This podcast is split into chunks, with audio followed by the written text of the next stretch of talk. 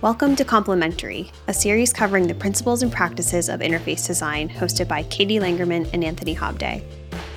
Today, we're discussing the value of visual design to your career. We could put a disclaimer on this podcast telling people to listen to it at 2x speed every time. I'm sure they already do. I don't know. I think it is less popular than you think it is because I, I think only pe- people who are really into podcasts listen to them fast and the most the majority of the listening community has no idea that they can speed them up I mean, I was using Overcast when I was listening to podcasts, and it, it's such a sort of obvious feature there. So I'd be surprised if people haven't noticed it. But yeah, it, it might be that you need to get over that initial sort of mental barrier before you can try it.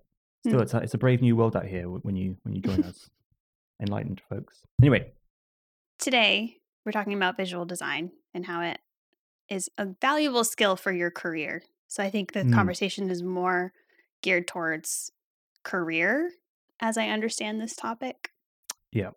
I don't know about you, but um, my career experience has all been of a specific type, and so there's probably a lot of interesting and valid perspectives I don't have uh, that, that would help in this conversation. But hopefully, the two of us can land on something that is valid yeah and at least a little bit true about the value of visual design. that's how i see the goal of every episode Yeah, hopefully It's between the two of us yeah. But some things we're both basically experts on, Mhm. or between us we've got expertise. Whereas career stuff, you know, you've only had X number of jobs. Usually it's single digits, and so uh, it, to wax lyrical on the value of visual design to a design career in general is is a bit harder, I think. But um, yeah at least from our own perspectives, that we might land on something that's generalizable. right we're just speaking i guess disclaimer we're speaking from our own personal perspectives which i think we Yeah. typically are doing on this podcast but yeah I usually speak from your perspective. I, I don't know if you were picking up on that. I thought you were speaking from mine. That's. We've just been doing two of yours this entire time. Hmm. I'm so smart. Uh, I, I'm I'm curious about your perspective actually from the start because I have Okay. quite a lot of ranty stuff to say about this, but I don't want to dominate the episode. okay. I'll get into like what has been top of mind for me lately, and I think probably top of mind for a lot of designers is AI. We've talked about it before on this podcast, and it's just like endlessly being talked about. But um, one of the common ideas about it, or I guess fears with designers, is that it's going to take their job and like replace them and automate away all of their their value. And my own perspective is that it will automate things about our job that are maybe a waste of time currently, or not necessarily a waste of time, but we could be spending our time in other ways that are more valuable. And so, if we imagine a world where some kind of tool is automating away things about the work that we do, what is it about our job that becomes more prominent and important? Visual design, I think, because that is a unique thing. It's like your own point of view. So Hmm. I think that we might see a shift more towards focusing on visual design again um, if we start to see tools sort of automating away parts of our job.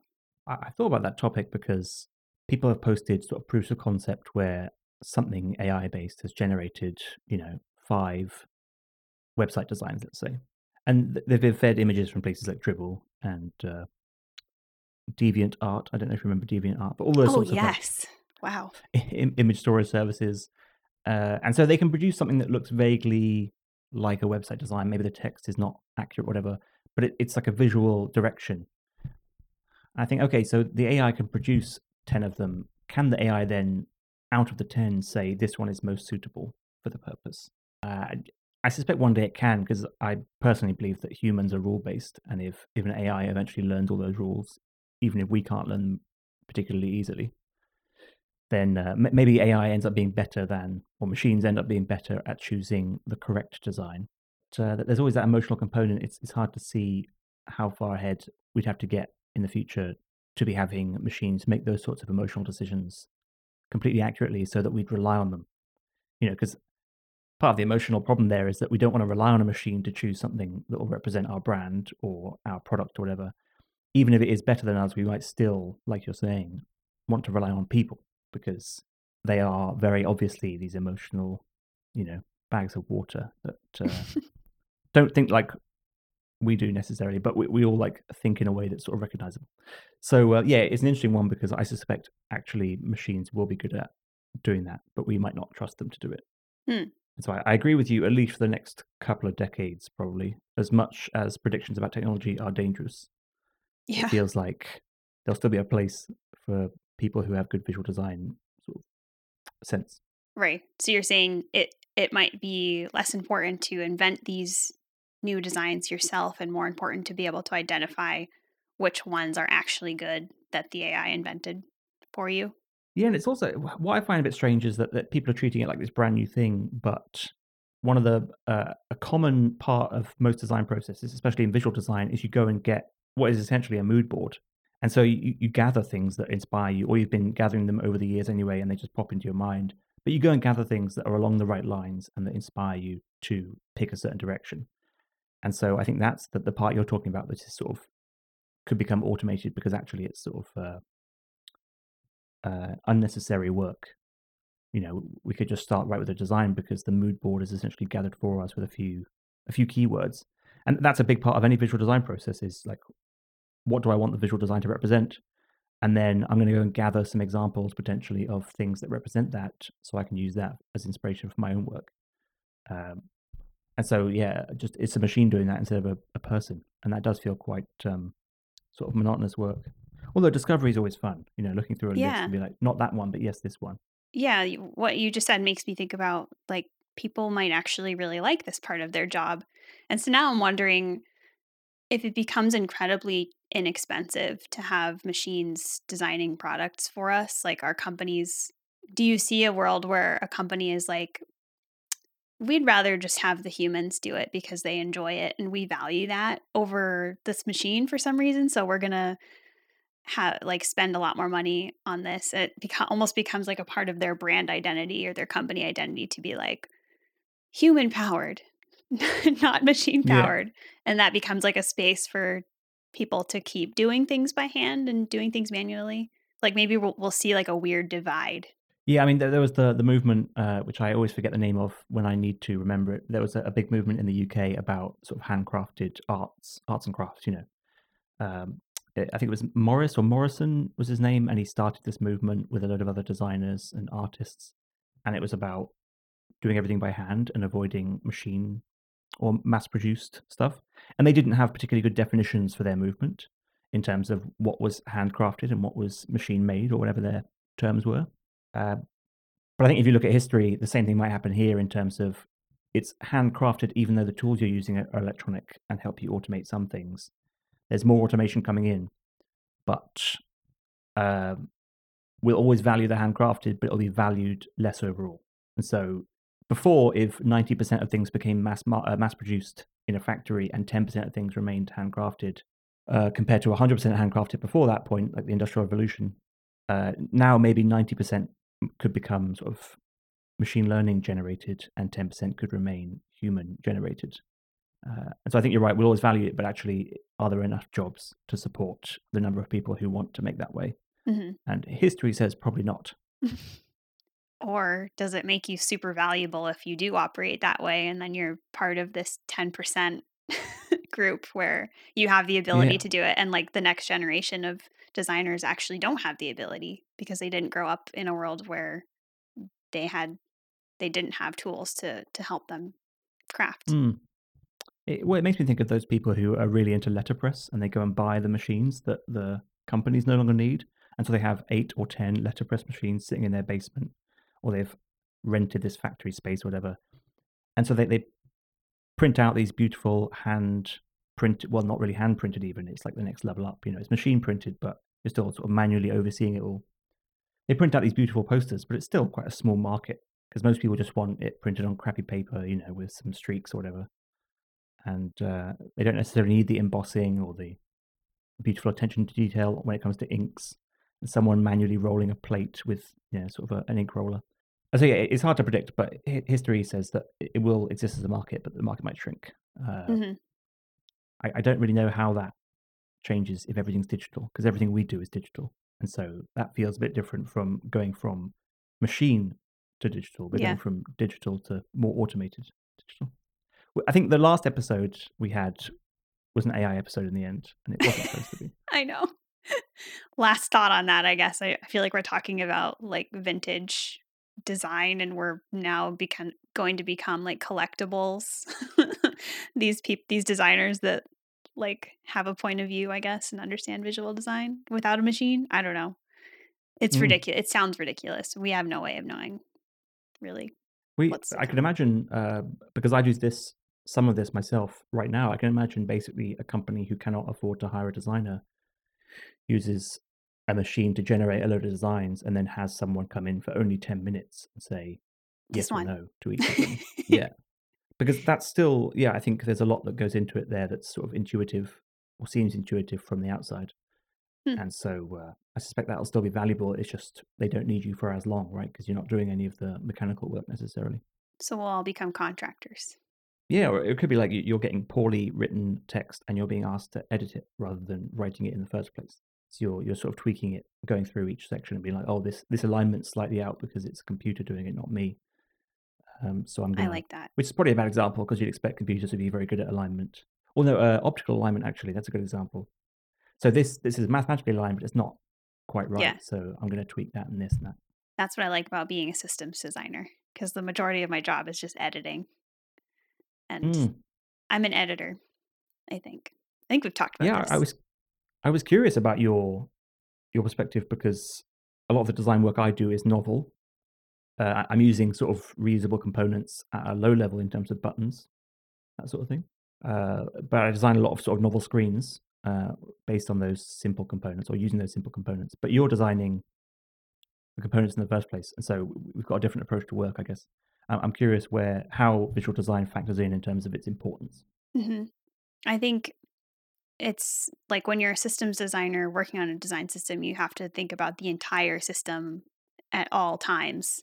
So you can't really narrow in on just one component and make like craft something really nuanced and special. I mean, you can craft something nuanced, but it has to like fit in with the whole rest of the system.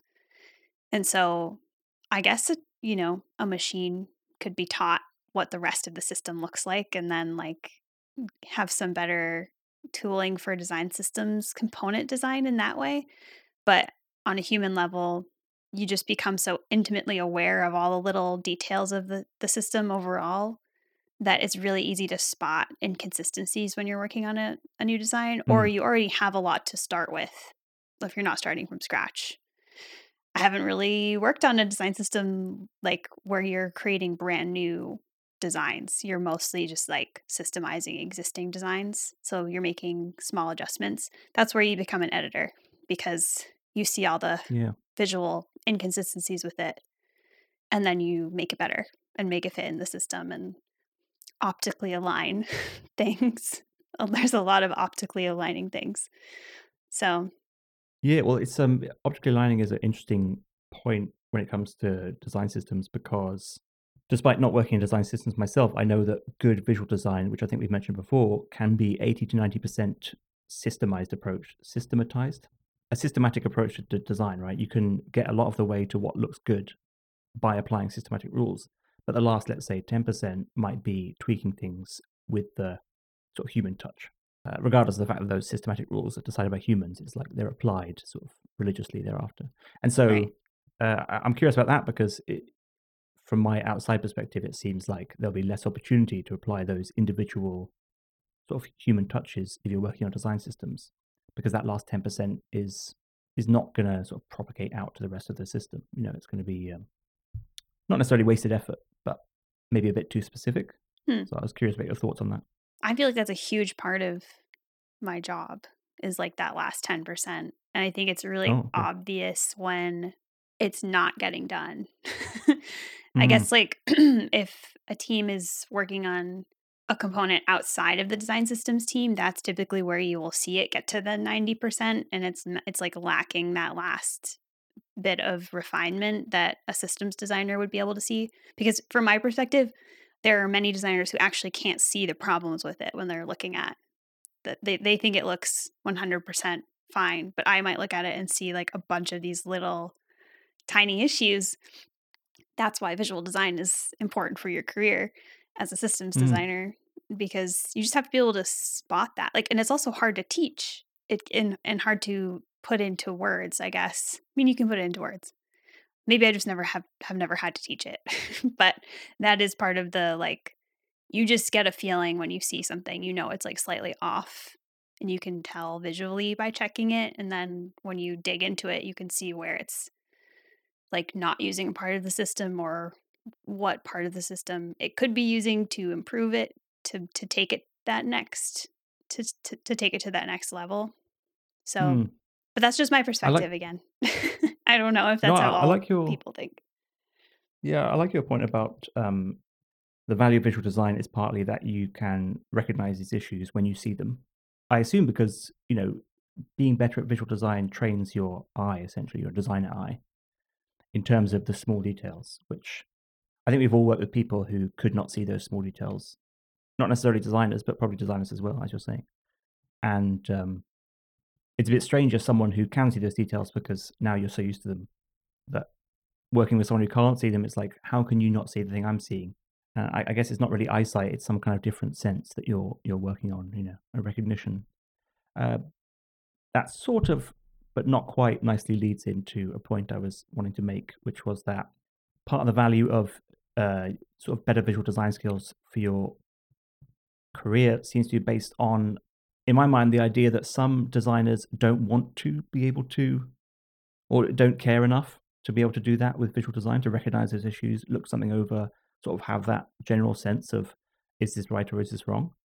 Uh, because I see a lot of designers essentially say that they don't care about visual design as a skill set. So I've spoken to a lot of designers who want to do, let's say, research and ideation and wireframing, and they want to stop and then hand it off to someone else. And I think that's becoming a more traditional view at this point. It's like a not archaic, but you know, it's I think especially in the startup world, there's uh, a more rounded skill set as expected. But there are a lot of designers who don't seem to want to and have not really trained that muscle. If that makes sense. yeah I'm wondering if you've experienced that yourself.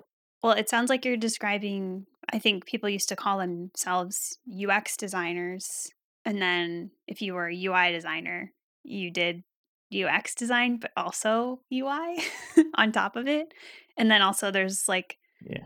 what's the difference between UX designer and product designer.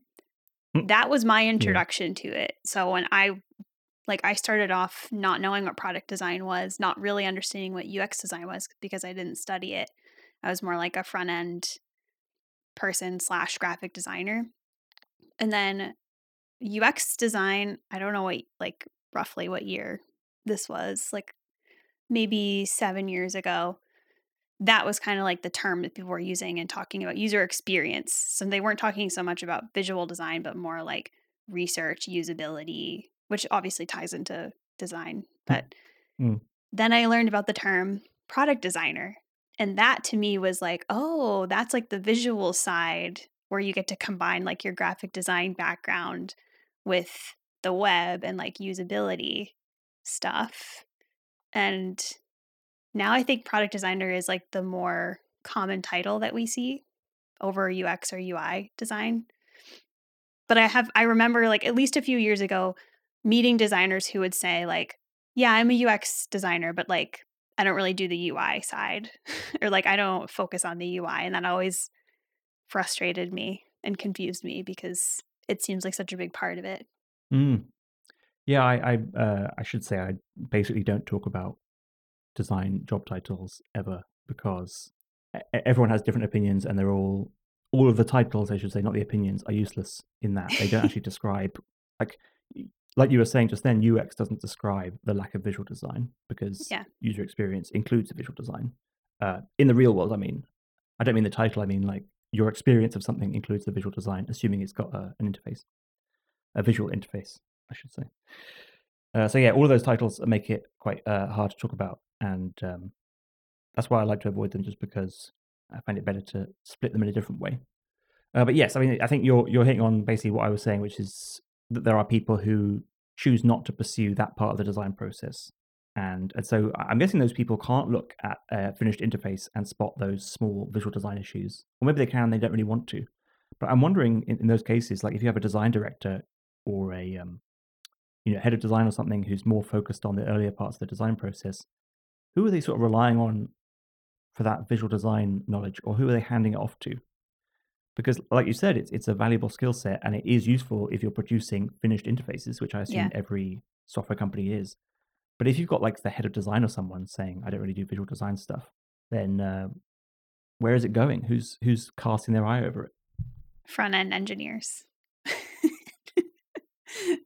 I I've, I've worked with front end engineers actually who care a lot about the Yes. visual design. Uh, that just feels a bit strange though. If like I think the expectation is that their focus is on the code, because there's so many things about the code that can be improved upon, and so many details there that they could focus on.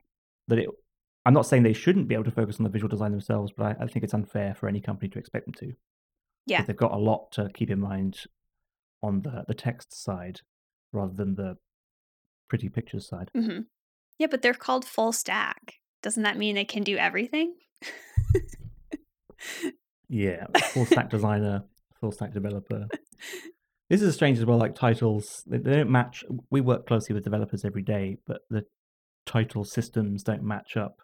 There's no concept of. I mean, there is a concept of full stack designer, but we don't call them that. So uh, another reason, I guess, to um, to avoid it because I mean, product designer itself was stolen from the world of industrial design, Yeah, like physical object design. That those were originally the products. right. That's why I never say product designer to like people outside of tech because they're gonna think it's oh you design physical things. Sounds way cooler. I understand why we took it, but Yeah. But whenever I say I design software to people, they assume I write code. So really, I've not yet found, yeah, I've not yet found the right term. I mean, when I say it to people outside of software, I've not yet found the right term to describe what I actually do. And I think that's partly because people don't know that interface designers really exist yeah, or that that person could exist without developing. So these days, I uh, relate it to architecture and the people building the actual building. Like you wouldn't expect an architect to walk down to the building site and start laying bricks. So I don't either. Stop being ignorant. titles are hard. Do you think it's less common now than to have? Well, I don't even know what to call them now. A full stack designer. Um, I really like that actually. That doesn't do UI design. You, that it seems like that's kind of less common. Like it, it's less common to see that on like a job description now. Yeah, I think uh, my impression has always been that at large companies you can specialize, and so I, I've interviewed in the past at companies that had separate designers who separately tackled visual design and the rest of it, and so there'd be this handoff process. And I know that that caused some problems. At basically, every company I've heard it was used in, but those are large companies, and so they can sort of afford to specialize. And I think just the process of large companies failing and then smaller companies coming to replace them means that it is moving, like you said, towards more generalist designers. I think it's it's more common that everyone sort of knows a bit about each process, each step of the process, and then chooses to focus on one area if they can. Yeah. But uh, I think most startup jobs they can't afford to hire a separate researcher and a separate interaction designer, let's call them, and a separate visual designer. So they hire someone who can do all three, and they probably do one of the three at least, you know, worse than a dedicated person would do. But uh, that, that's sort of the the trade off you have to make.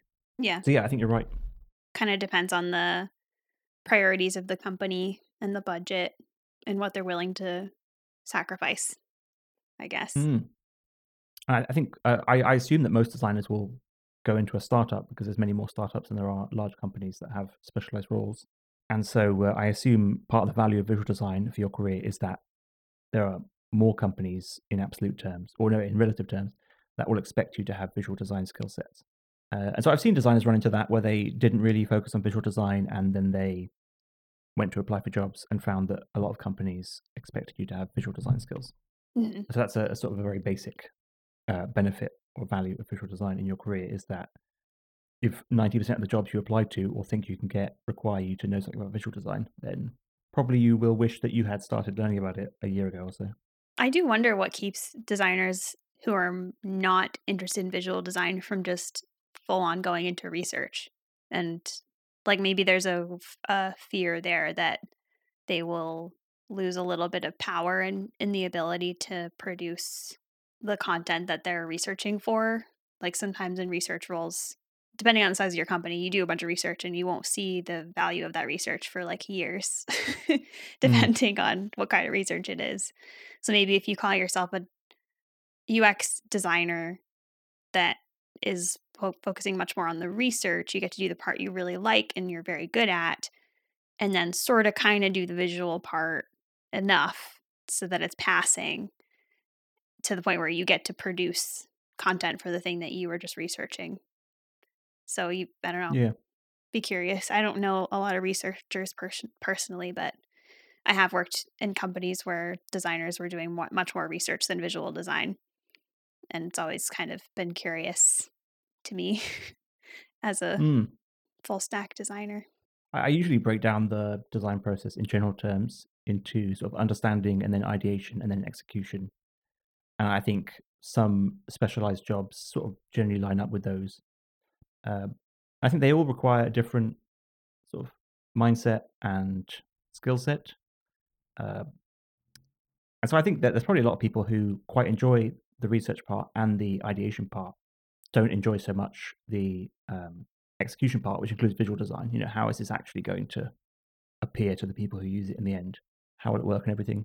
And so I expect you find people who like two out of those three sort of in every combination. Although it's interesting to think that someone might really enjoy research and really enjoy visual design and then not want to touch like the sort of more middling interaction design stuff where you're hmm coming up with the ideas and because you've just gathered all the information that leads to the ideas, Yeah. Uh, but then you're like, no, don't don't give let me don't let me come up with ideas. But then you're getting the ideas back and be like, okay, now I'm going to polish these. So probably it's any two sort of adjacent. Uh, seems like the more common. What about product managers? Should they have visual design skills? I, I well, I, my experience, I've never worked for a designer who is more senior than me. I've only ever worked for product managers who are more senior than me, which probably put an interesting spin on my sort of career in general. But uh, it is what it is. But yeah, I think if the product manager doesn't have any visual design skills, then someone in my position, you either have to go outside the company to get that sort of feedback or, or you know, um, refinement, or just rely on yourself. You know. Yeah. So I, I'm always grateful when someone can at least look at something and say, "This isn't quite right," and then that gives me the energy to sort of pick it up again and say, "Let me try and find out what it isn't quite right about it." Because eventually your your brain sort of gets tired of looking at the same thing, and so you you can't necessarily um, give yourself feedback anymore. You need someone else to come in and say, "No, it's crap." Yeah. So you do So I expect, think yes, ideally, yeah, but expect is a strong word. I mean, it's ideal, but I guess it's ideal that everyone was a visual design expert at every company. Well, well, not for the person hired to do it. I don't. I just don't really. Um, the the PM role is sort of interesting to me. I don't know a whole lot about it, and so I don't know what the expectations are. I think there are some PMs that are more visual and like more on the design side, and some that are more on the research side, similar to the UX designers we were just describing.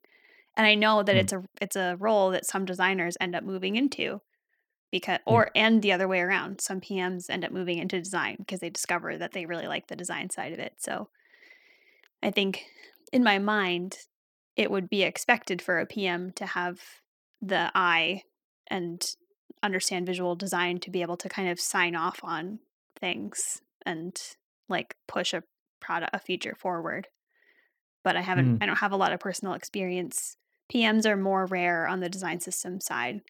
So I don't have a lot of personal experience working with that kind of functionality. Yeah, I've always thought that PMs were more responsible towards the understanding side, if they are responsible for And the of those. business side. Because it, yeah, because it's different for each company, right? So that the PM is most responsible probably for that business understanding, like why are we doing what we're doing in the first place?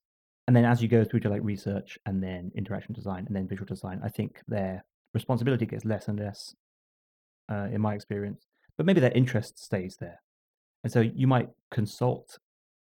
I'm thinking about like the RACI matrix, whatever it's called, the responsible or RICE is it? There's there's some acronym for business people where you like have people who are responsible for a thing, and there's people you consult about a thing, but they're not responsible for it. Hmm. And there are people you inform about a thing. But like if it is RACI, which is R A C I, I can't remember what the A stands for. okay.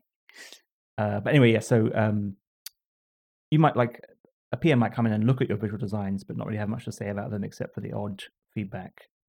And they might be more interested about the sort of interaction design and be consulted about that because it, it really impacts maybe the success of the Yeah. But yeah, it feels like there's a, a sort of a a taper there to how much they should or will be involved, and it gets narrower towards the sort of execution end. Having said that, I think PMs work quite closely with developers, so execution feels like a, an important part as well. Mm-hmm. Mm. Interesting, but that's that's for a uh, product management podcast Oh boy. coming soon from Complementary Studios. I'll have to do a lot of research on that one. Yeah, no, that's, that's that's a lie, just in case anyone's confused. Do we have anything else to add here? Any more Uh, rants? I think, yeah. So I've always been curious about that general point of for the senior people who are not involved in visual design, who are they handing it to? Because I, I never get a straight answer out of anyone I ask because I think they're quite defensive when I ask them about that. I think there's there's some element of like probably a designer should be an expert in all of those stages, all of those steps. I think there's some element of I should know about this, but it doesn't suit me, and so I d- I'd never learned about it because it is a different skill set, a different mindset. It's not going to suit everyone. I think that's completely valid. Uh, but I think some people feel like you're accusing them of not having a skill set, and so I've never really got sort of a, an honest or practical answer to that question. And I, I'm often not willing to ask because these are quite senior people who who aren't interested in visual design or downplay the importance of visual design, and it's ha- hard to ask about why they feel that way without sounding like you're yeah accusing them of something, a, a lack of judgment or an absence of something. So I'm not sure, and I'm, I'm really interested actually because um, I've always been the only uh, only person responsible for all of it because I've only worked at small companies. I'm always curious about how visual design happens at these big companies where um, some people don't seem to care about it. Are you asking me? No, no. I, uh, anyone who's listening who wants to, you know, head of design at Microsoft or something, please come and talk to me. Although I think big companies like that, maybe it's getting less and less common. I think a lot of those big companies are actually taking after startups potentially, and they're hiring the sorts of designers that a startup would need, who are generalists, and they're just expecting more from every person they hire.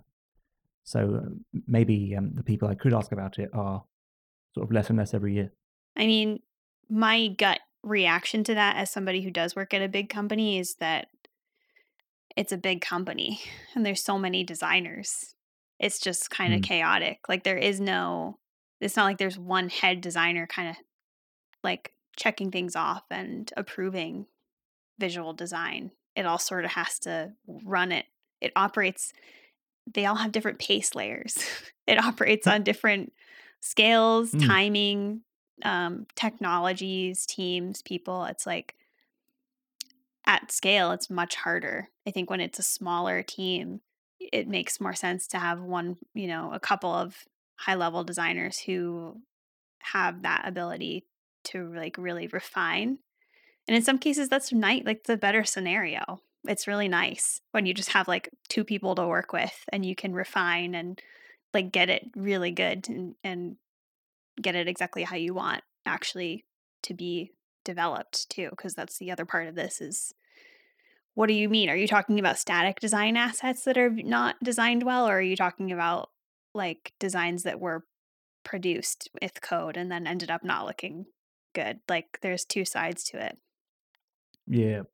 I think that the most common approach I hear about when people do talk about this, in terms of how do we as a large company maintain visual design quality, is uh, that they have like a weekly or monthly meeting where they basically go go through everything, and everyone who's got some sort of valid, uh, constructive input is in that meeting, and they give feedback to the person about what they've done. Uh, that seems to be the approach that every company who does talk about it publicly uses Mhm. uh, to maintain quality, including visual design quality. And I suspect in those large meetings, you've got people who will focus on giving feedback about, let's say, the interaction design or how it fits into the larger system as a separate one. And then you'll have people who basically only give feedback about visual design because that's what their sort of mind is working on all day and that's part of their value. And so it's not as if we're saying that visual design is the most valuable thing, definitely not. But um, I think you'll have different people in that meeting of large, like a large meeting at a large company that have different focuses. And so if you didn't have two people in that room, let's say, like you're saying, that can give feedback on the visual side, then I suspect that company's visual design would suffer overall. Or if you didn't have every design passing passing in front of those people somehow, then I think it would suffer overall. You get the inconsist- inconsistency you see at some companies. I should say a lot of companies because that's Right. the sort of default is inconsistent visual design. So you think at the top level, like high level, maybe design director or like principal designers on the team that are present for these monthly design reviews, basically, you think that at their level in the company, they will have enough perspective of what's happening kind of below them to be able to give good visual design feedback. Not even, maybe not visual design feedback, but like usable usability feedback and interaction design Mm. feedback because they're sort of Yeah, all of. I, removed. They're a bit removed from the day to day process, right? They're not really seeing code being deployed. They're not seeing like all the new little tiny features and bug fixes that are happening day to day. So mm, their picture of the their big picture might be actually a little different from the actual picture or maybe they want the picture to look different. so they're sort of striving for that, but in reality it's not that like ideal. So I don't know. yeah. I, I find this topic absolutely fascinating because it's a position I it's a position I think I'd like to have one day, and I'm glad it exists. But it's not always a guaranteed position, which is the principal design you're talking about. It's because this comes up quite a lot in terms of designer job ladders. Once you get to be a really senior individual contributor, what do you actually do all day? Because a lot of people go into management, but if you stay on the IC track and you're still doing design work every day, like interface design work every day, what do you actually do? And it seems like the answer is almost always these people are sort of the embodiment of the standards of the company and they are overseeing everything. And it seems like the most they do in terms of practical design work is they might lead the design of a major new feature. I think it's because the company has such a lot riding on that big new feature or a new product, let's say, that they put a principal designer in lead in terms of the interface design so that they their embodiment of those standards of the company, their knowledge of how everything fits together, helps guide the process, but they're not necessarily doing screens themselves. And so that's, I think there's a lot of value in that just because companies who want to maintain a certain standard do need someone whose main focus is those standards, right? It's a very general picture, but it's still focused on details, um, sort of across the board. And so, yeah, I think any company who has those sorts of um, meetings would need those people, those principal designers in there to be able to give that feedback. And like you're saying, across visual design, interaction design, sort of the system behind it all, how it relates to the business, all that stuff. So yeah, I think that's uh, what the companies rely on. Mm-hmm. Maybe we should do a whole episode about principal designers because there's a lot to unpack in what you just said. And now I'm wondering if maybe there just aren't enough principal designers at these really huge companies because that's a lot to take on to like you sole person are sort of responsible for maintaining the integrity of the design of this massive website which means like future things so being able to adapt to incoming ideas and then balance that with the old existing stuff like that's really challenging. Not saying it's going to be only one person at a company it could be a couple but that person has to balance all of that and then they're also probably doing some work because they're in IC so they sh- they probably are Mm. producing things and if you're producing things it's hard to sort of like you're you're producing things you're narrowing in on that one thing but at the same time you're also supposed to have this like really big picture idea in your head of everything Mhm. and so I think that might be a really difficult role and maybe not as com not very common to see.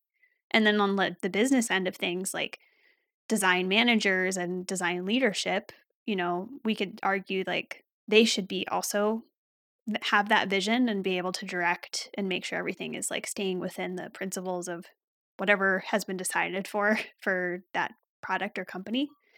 But then they have tons of other responsibilities, business related responsibilities, people Yeah. management. They're probably in meetings all day, every day. Like, do they really have the capacity to focus on visual design in a in a review and like have because that takes a lot of brain power.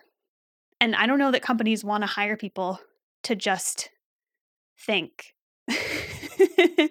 like your job No, is to not visible. think and be like a library. You're like a book Mm. for everything and you're a resource for people.